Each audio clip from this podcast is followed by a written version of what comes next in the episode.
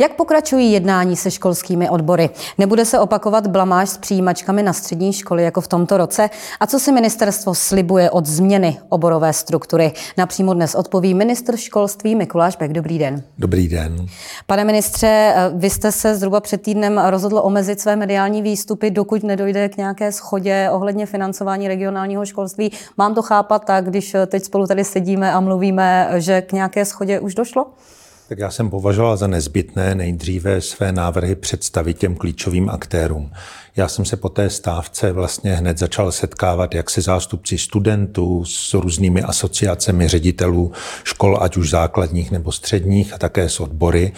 A teprve, když jsem to kolečko dokončil, tak jsem připraven znovu o těch věcech mluvit naplno, protože já považuji prostě za nezbytné dodržovat nějakou kulturu toho dialogu a první musí slyšet ty návrhy, ti, kterých se týkají a pak teprve můžeme o nich hovořit na veřejnosti a v médiích. Vy jste, eh, než jste přišel sem eh, za námi do tohoto improvizovaného studia na ministerstvu školství, tak jste právě jednal eh, s panem Dobšíkem.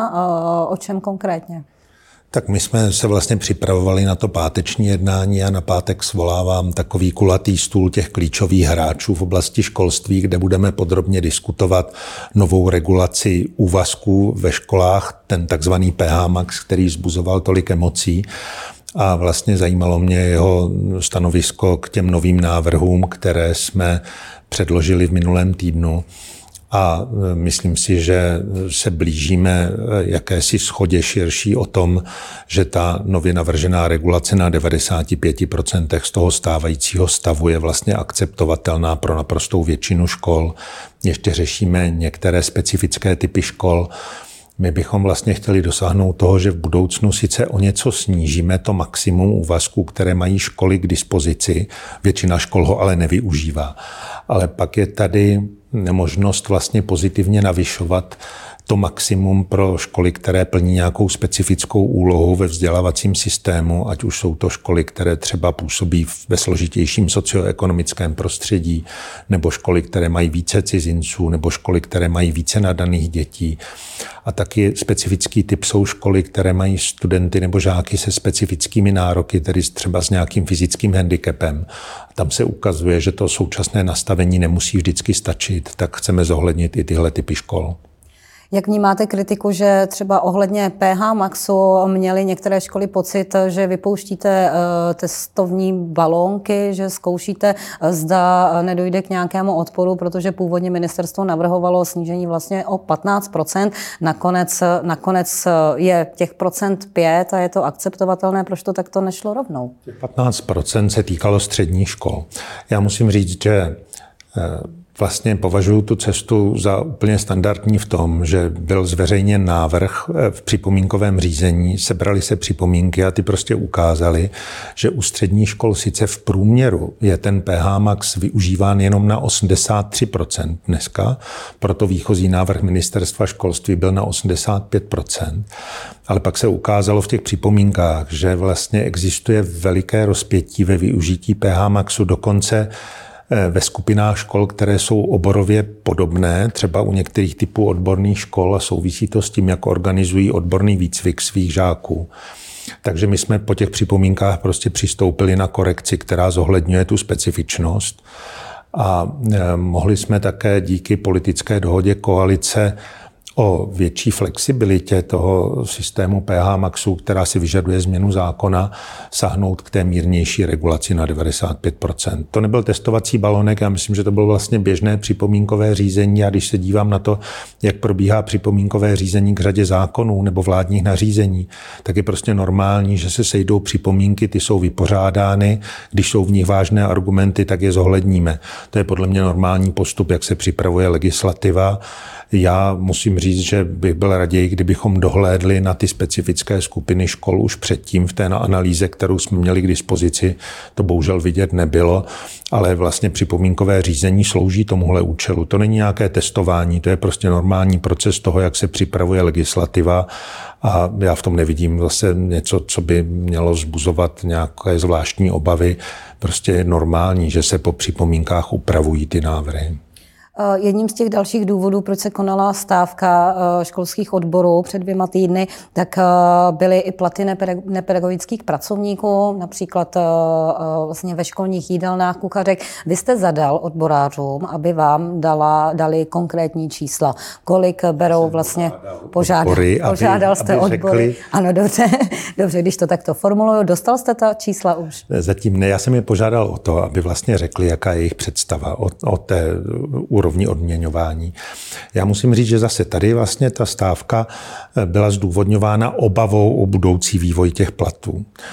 Je třeba říct, že my jsme měli k dispozici teď aktuální čísla za třetí čtvrtletí, která ukazují, že platy těch nepedagogů, což jsou nejenom kuchařky, uklízečky, školníci, ale také administrativní pracovníci ve školách, rostly vůbec nejrychleji v celém školství meziročně o 11% což je i víc, než je průměrný růst mest v ekonomice, který je něco přes 8% takže není to úplně tak, že by tahle skupina zaměstnanců škol byla eh, vlastně touhle vládou opomíjena. Eh, v minulém školním roce byly upraveny tarify nahoru o 10% pro tyto zaměstnance a je také vidět, že se to jejich odměňování za poslední rok výrazně zlepšilo.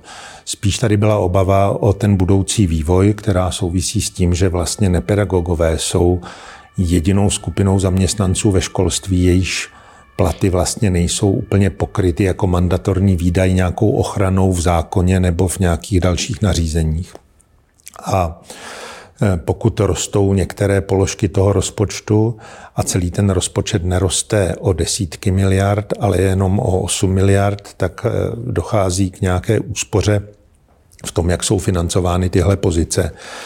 Eh, my jsme ale našli eh, dodatečné prostředky eh, v debatě na vládě už před tou stávkou a vlastně je jasné, že ten dopad na nepedagogy bude mnohem menší, než je napsáno v podkladech státního rozpočtu, kde hrozilo 17 tisíc rušených pozic z 80 tisíc, tak my už dnes víme, že to bude maximálně 8 tisíc pozic. A ještě v lednu bude probíhat jednání vlády o nespotřebovaných výdajích rozpočtu z tohoto roku a pokud proto bude prostor, tak by ten dopad mohl být ještě mnohem menší. Když se tedy ohledneme zpátky eh, o ty dva týdny, muselo k té stávce podle vás tedy vůbec dojít? Eh, posloužila tomu, že se nastartovala intenzivnější jednání? Já jsem se sešel s odbory před stávkou mnohokrát. Já myslím, že na té stávce, a teď nejsem soudcem a respektuju právo všech stávkovat. Jo. Já jsem přesvědčený o tom, že se do toho promítlo prostě víc momentů, kdy ta situace ve školách prostě po covidu není jednoduchá. Já myslím, že učitelé opravdu mají složitější práci než v minulosti. Eh, myslím si, že také ten kontext prostě vysoké inflace a rostoucích cen energií prostě zvyšuje eh, takovou tu, takové to napětí ve společnosti. A do toho jakákoliv změna, která se týká třeba toho modelu financování ve školství, je prostě vnímána s mnoha obavami které z mého pohledu často nebyly vlastně úplně odůvodněné, protože při podrobnějším studiu těch návrhů z pera ministerstva školství se ukázalo, že my třeba navrhovali změnu PH Maxu, která by se dotkla nějakých 500 nebo 400 úvazků ze 75 tisíc úvazků. To není žádná drastická změna, to jsou vlastně kosmetické změny toho systému ale prostě v téhle nejisté době to vyvolává obavy, které já respektuju. Já vlastně jsem jednal intenzivně se všemi partnery před tou stávkou, i po té stávce pokračujeme v těch jednáních. A myslím si, že vlastně jedinou cestou v téhle složité situaci je prostě výměna racionálních argumentů, nespoléhat na emoce, ale spíš na čísla argumenty a i zohlednění těch připomínek, které zazněly eh, v tom připomínkovém řízení, je podle mě standardní součást toho, jak se má dělat politika. Do té stávky se nakonec zapojilo 74% všech škol nějakým způsobem. Byla to největší stávka ve školství za posledních 30 let. Nemohly tomu přispět třeba i některé vaše možná nešťastně formulované výroky v médiích? Já budu třeba citovat vás. Lidé nechtějí vyšší daně, aby mohli učitelé dostávat eh, větší platy. To je ale pravda. Je to možná nepříjemná pravda, ale je to prostě pravda. Tak já nezačnu lhát proto, abych potěšil nějakou část veřejnosti. Prostě v České republice máme schodu eh, politickou na nízkých daních. Já s ní třeba jako politik úplně nesouhlasím, ale prostě musím respektovat jako demokrat většinový názor a ten říká, že máme mít poměrně nízké daně. My jsme si trochu vysnili skandinávské školství v posledních deseti letech jenom s českými daněmi. A v tom je část toho problému. V roce 2021, když se rušila superhrubá mzda, tak vlastně vypadly příjmy, které by, pokud bychom je měli, dnes umožňovaly větší nárůst i v rezortu školství. Ale musíme si být vědomi toho, že politické strany, které tehdy prosadili eh, to snížení daní, mají de facto většinu v parlamentu i dnes, byť se to nekryje s koalicí a opozicí.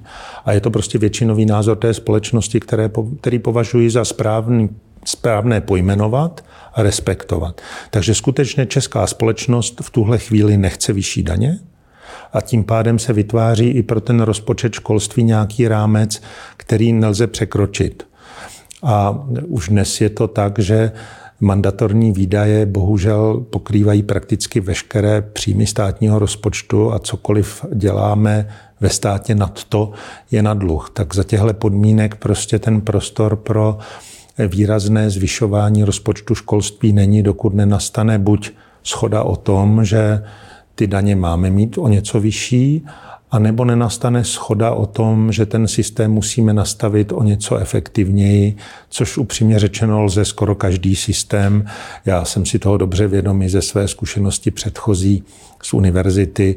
V řadě velkých institucí existuje nějaký prostor pro úspory, byť to neřeší všechno a já bych byl rád, kdyby rostly výdaje do školství rychlejším tempem. Jenom to naráží na tu většinovou schodu naší společnosti. Mluvíte takto o tom i se svými eh, vládními partnery, potažmo například eh, s premiérem Petrem Fialou, který sám pochází vlastně z vysokoškolského prostředí? Samozřejmě, my jsme o tom vedli politickou debatu tehdy, když se ty daně snižovaly v tom roce 2021. Já jsem tehdy v Senátu varoval před tím, že to bude znamenat určitá omezení pro financování veřejného sektoru.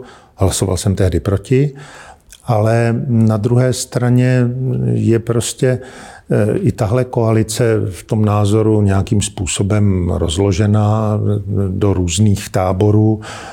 Mé hnutí stan také navrhovalo v debatě o konsolidačním balíčku o něco větší daňovou progresi. Byť vím, že je to citlivé téma a samozřejmě v téhle složité době každé zvyšování daní z hlediska občanů prostě naráží právě na vysokou inflaci, na rostoucí náklady na, na běžný provoz domácností. Takže prostě buďme realisty. To, že jsem řekl ten výrok, považuji za správné, byť vyvolal kritiku, ale vlastně to výrok zcela pravdivý a já si za ním stojím. Tak to prostě v české společnosti je. Mě jde spíš o to, jestli si třeba vaši vládní kolegové uvědomují, že vlastně to, co dělají, potom protiřečí s tím, že školství deklarují jako svoji prioritu. Nejen tato vláda, ale víceméně vlády všechny předtím, ale zároveň ty finance máte velice omezené, máte tam velice no, jako úzký je, manévrovací prostor. Já myslím, že je potřeba férově říct, že školství je jedním ze tří velkých rezortů, kde ten rozpočet meziročně poroste. Byť neporoste o desítku miliard, ale bude to 8 miliard, tak roste. Podobně jsou na tom jenom další dva rezorty z těch, těch významných obrana a eh, ministerstvo práce a sociálních věcí.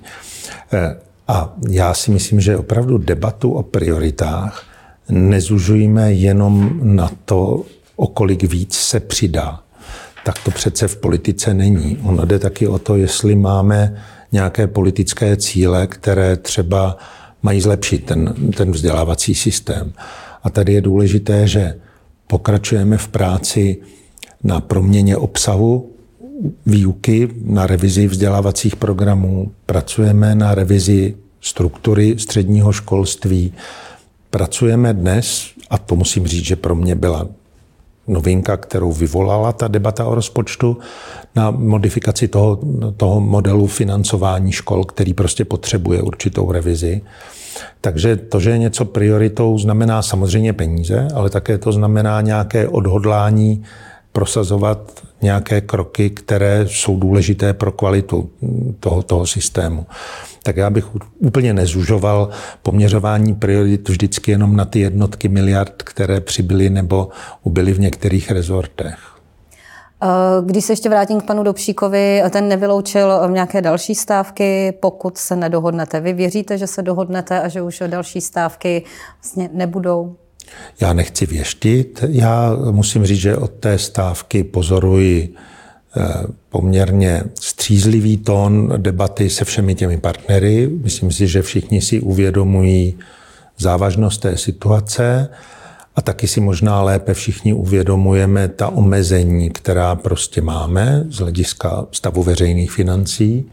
Ona ta veřejná debata může být někdy nepříjemná, vypadá kontroverzně, ale zároveň ona vede samozřejmě k tomu, že eh, o něco lépe rozumíme tomu, jak se financují školy, byť tomu nerozumí úplně všichni. Ta debata o PH Maxu vypadala, že tomu rozumí úplně každý. Tak, tak, tak, tak to není, protože je to samozřejmě docela složité a když to potřebuji někomu vysvětlit, tak vlastně třeba na asociaci krajů jsem potřeboval půl hodiny, což není úplně jako formát pro dnešní eh, mediální zkratky. Tak musím říct, že pozoruju střízlivý tón té debaty, vůli hledat nějakou schodu, eh, nakolik se naše představy v tom lednu na konci, když budeme rozepisovat rozpočty škol, setkají s představami odborů, teď nedokážu říct.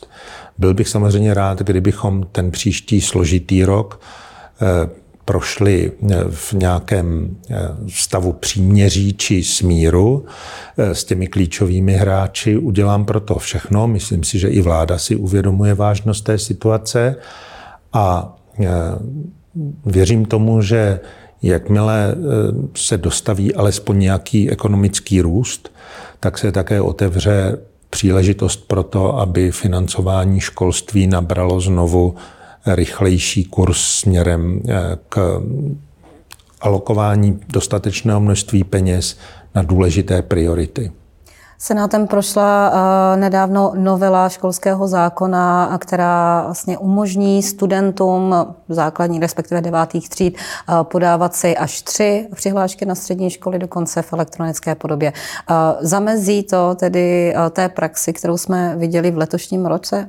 Dojde k nápravě? Víte, my jsme po tom, co v květnu opravdu veřejnost byla hodně znepokojená tím způsobem, jak probíhá přijímání na střední školy, přistoupili k tomu, že jsme v úplně rekordním tempu připravili návrh změny zákona, vyhlášek a vlastně tím doháníme 15-leté spoždění eh, v elektronizaci přijímacího řízení na střední školy. Na vysoké školy se podávají přihlášky elektronicky už celá desetiletí. Všichni jsou na to zvyklí a funguje to dobře.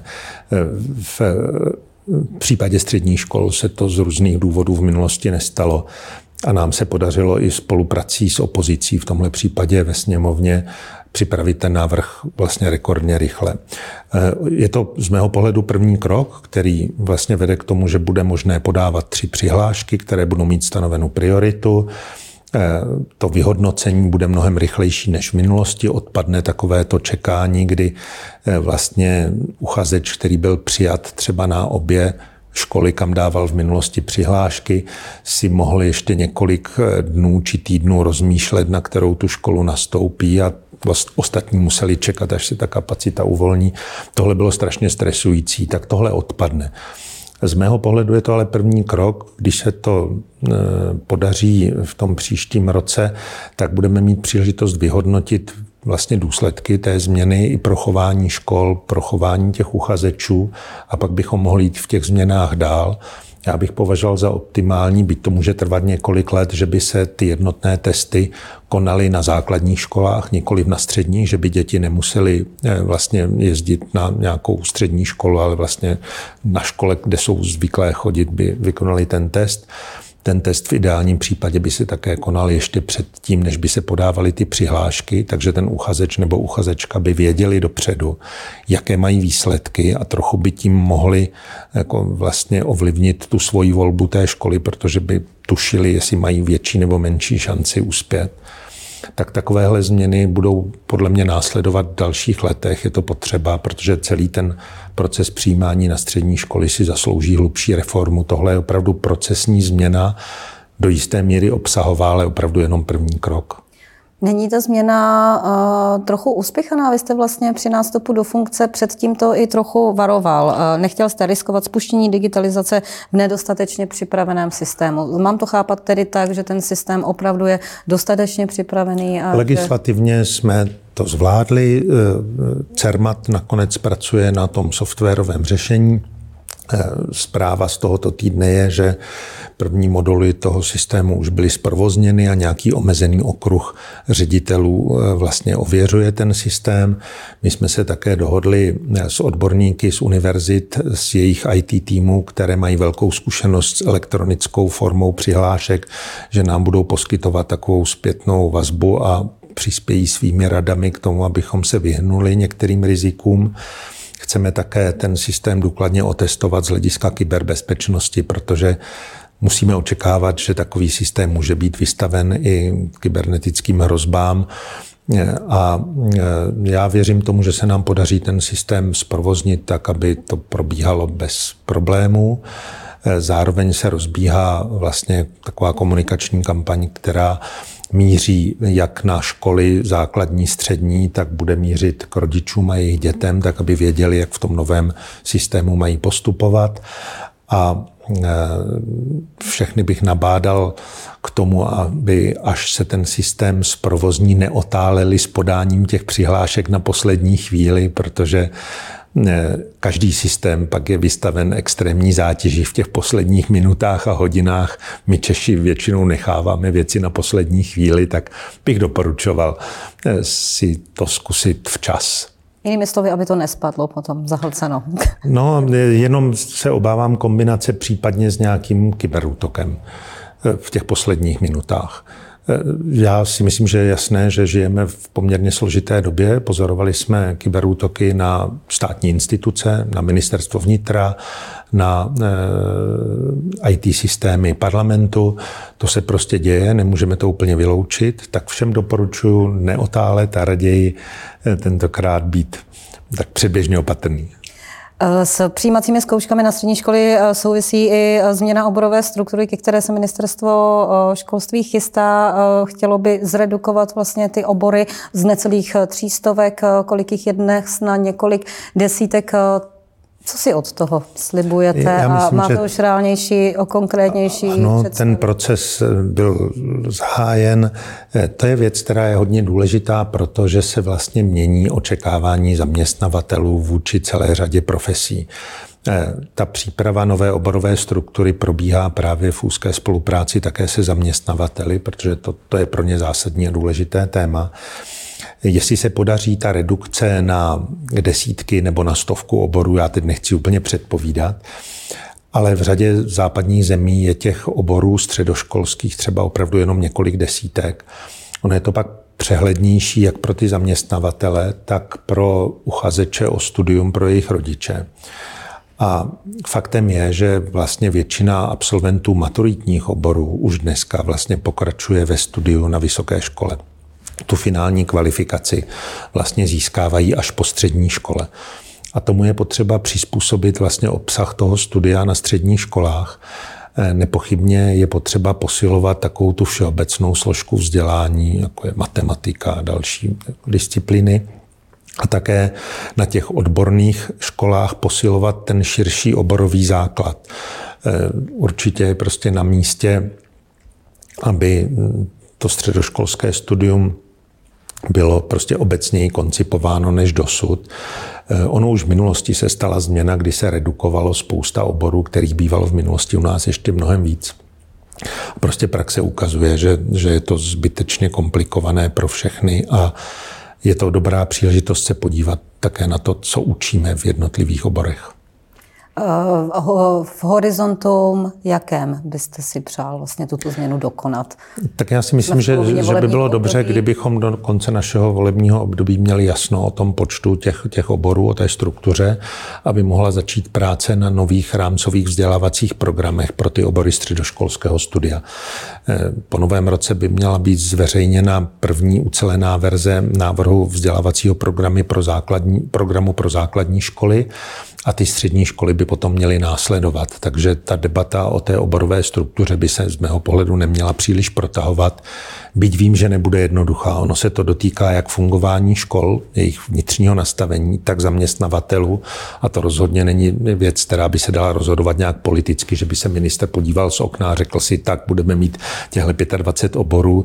Ta struktura musí být výsledkem schody mezi těmi klíčovými hráči, mezi zaměstnavateli a školami tak já bych byl rád, kdybychom to dotáhli, ale samozřejmě jsem si vědom toho, že v některých případech to může být i hodně kontroverzní diskuse, protože třeba různí zaměstnavatele budou mít různý pohled na věc. Když jste přebíral eh, rezort školství, eh, připomenu, že už jste třetím ministrem školství ve vládě Petra Fialy, tak jste hovořil také o reformě školství, například o prodloužení školní docházky eh, z 9 let na 10 a podobně. Je to eh, práce na více do eh, volebních mhm. období s tím, že eh, kvůli tomu právě to už není aktuálně ve hře? V tomhle případě si myslím, že to opravdu zbyde až na další funkční období vlády. Nicméně se ta debata dál povede. Ona vlastně před mým nástupem byla připravena i diskusí uvnitř politických stran a ve školském výboru ve sněmovně. Ta debata pokračuje, jenom za tímto spektrum názoru je poměrně pestré. A to je tak významná změna, že je potřeba pro ní mít opravdu dostatečnou schodu. Takže my chceme dál tu debatu vést, chceme hledat nějaký většinový názor. Mezi poslanci si někdo myslí, že by to mělo být 8 let plus 2 roky střední školy, někdo říká 8 let plus, plus 3 roky střední školy, někdo říká 9 let jako dosud základní a 2 roky. Takže ty názory zatím nejsou dostatečně blízké. Já myslím, že to je něco, co se nedá zase rozhodovat nějak silově. Tohle musí být výsledkem určité schody jak té odborné veřejnosti, tak té politické sféry, která se školství věnuje. Tak my budeme v té debatě pokračovat, je důležitá. Myslím si, že bez prodloužení povinné školní docházky, tak aby zasáhla část střední školy, se nám eh, nepodaří eh, výrazněji pokročit i v omezování některých sociálních nerovností ve vzdělávání, ale nelze tu debatu uspěchat. V tomhle případě to potřebuje víc času. Budete se snažit znovu otevírat debatu i o spoplatnění eh, veřejných vysokých škol nebo o nějaké formě zápisného, tak jak jste o tom hovořil i, i co by rektor Masarykovy univerzity. Já si dlouhodobě myslím, že v českém vysokém školství prostě chybí soukromé peníze. My, když se podíváme na jakékoliv mezinárodní srovnání, tak v České republice vysoké školy financuje prakticky výhradně veřejná ruka. V řadě vyspělých zemí je to jinak a ten podíl soukromých peněz je mnohem vyšší. A to jak peněz od těch studentů přímo, tak peněz firemních. Tak my teď pracujeme zejména na tom, abychom posílili ten příliv firemních peněz do, do vysokého školství. Pracujeme na pilotních projektech polytechnických vysokých škol, které by byly takovým typem eh, škol, ve kterých by eh, firmy platily školné za své budoucí či současné zaměstnance, kteří by se vzdělávali v těch školách. Chceme také změnit eh, způsob akreditace profesních oborů na vysokých školách, protože to je něco, co u nás zatím moc dobře nefunguje. My máme ty procesy hodně nastaveny na takový ten akademický charakter výzkumných oborů na univerzitách, ale ty profesní programy, které zaměstnavatelé potřebují, jsou pořád trochu ve stínu. A to je podle mě první krok. Myslím si, že debata o nějakém zápisném teď není na stole. To je jasné, že už není něco, co by tahle vláda mohla reálně nastolovat a myslím si, že ani bych proto nenašel dostatečnou politickou schodu. Tak já myslím, že tohle téma zůstane otevřené do budoucna. Byť je častěji a častěji zmiňováno různými aktéry. Třeba debata o vzdělávání lékařů je tu a tam provázena hlasy, které říkají, že vlastně veřejná ruka platí poměrně drahé vzdělání v oborech, ve kterých pak může část těch absolventů odcházet do zahraničí. Ono to tak úplně není masové, ale jenom jsem si všimnul, že ta debata se občas vynoří. Myslím si, že Českou republiku v budoucnu čeká, ale rozhodně ne za funkčního období této vlády. Takže vy osobně byste s tímto na vládu nešel, s takovýmto návrhem, s nějakým ne, zápisem, myslím, že, třeba ve výši 5 až 10 tisíc? Ne, nejde, podle mě nemá smysl jít eh, do politické debaty tehdy, když není připravena prostě nějakým širším rámcem té diskuse a vlastně nějakým koncenzem v politických stranách. Ten teď neexistuje ani v mé straně, ani si myslím v dalších koaličních stranách, ani v opozici. A tohle je tak významná změna, že by předpokládala i jistou schodu nad rámec vládní koalice. Já si myslím, že by bylo nejhorší, kdybychom zopakovali tu historii s důchodovým systémem, kdy se jeden pilíř zaváděl a pak v zápětí rušil a celá řada pak byla, lidí byla vlastně eh, zklamána z toho, že se ruší pilíř, který oni považovali za dobré řešení. Tak já si myslím, že tady není možné postupovat bez širší politické schody a ta tady prostě zatím není. Jinými slovy, školné nebo zápisné na vysokých školách je stejně nepopulární politické téma, jako například poplatky u lékaře a těžko nějakou vládou projde. Já myslím, že řada zemí nakonec se k něčemu takovému rozhodla, protože eh, přeci jenom ta situace je trochu jiná v tom, že eh, vysoké školství už není součástí povinné školní docházky. Na druhé straně víme, že vlastně absolvování vysokoškolského studia v podstatě zajišťuje eh, nadprůměrné příjmy v budoucím životě, že to je prostě určitá výhoda. A e, ta debata o zápisném by samozřejmě mohla i vést k nějaké větší zodpovědnosti uchazečů o studium za rozhodnutí o tom, jaký obor si zvolí. Na druhé straně opravdu teď jsme v době vysoké inflace, vysokých nákladů na energie. Já bych i sám, přestože jsem principiálně na straně nějakého zápisného či školného, bych ho rozhodně nezaváděl ve chvíli, kdy máme vysokou inflaci a domácnosti zápasí s vysokými cenami energií. To prostě není možné. V tuhle chvíli není čas na školné ani zápisné. Teď je čas na to hledat motivaci zaměstnavatelů, aby více vstoupili i finančně do vzdělávání, jak na té úrovni po maturitě, tak eh, vedeme debatu o eh, která je dlouhá už v České republice o duálním vzdělávání. Možná se blížíme tomu, že ministerstvo školství ve shodě s nějakým širším okruhem aktérů předloží návrh změny zákona nebo nového zákona o duálním vzdělávání, který by řešil otázku středního školství. To je podle mě teď správný směr. Jednat se zaměstnavateli o tom, za jakých podmínek nastavení vzdělávacího systému jim dává smysl, aby do něj víc investovali. Pane ministře, děkuji, že jste byl naším hostem a nashledanou. Děkuji, nashledanou.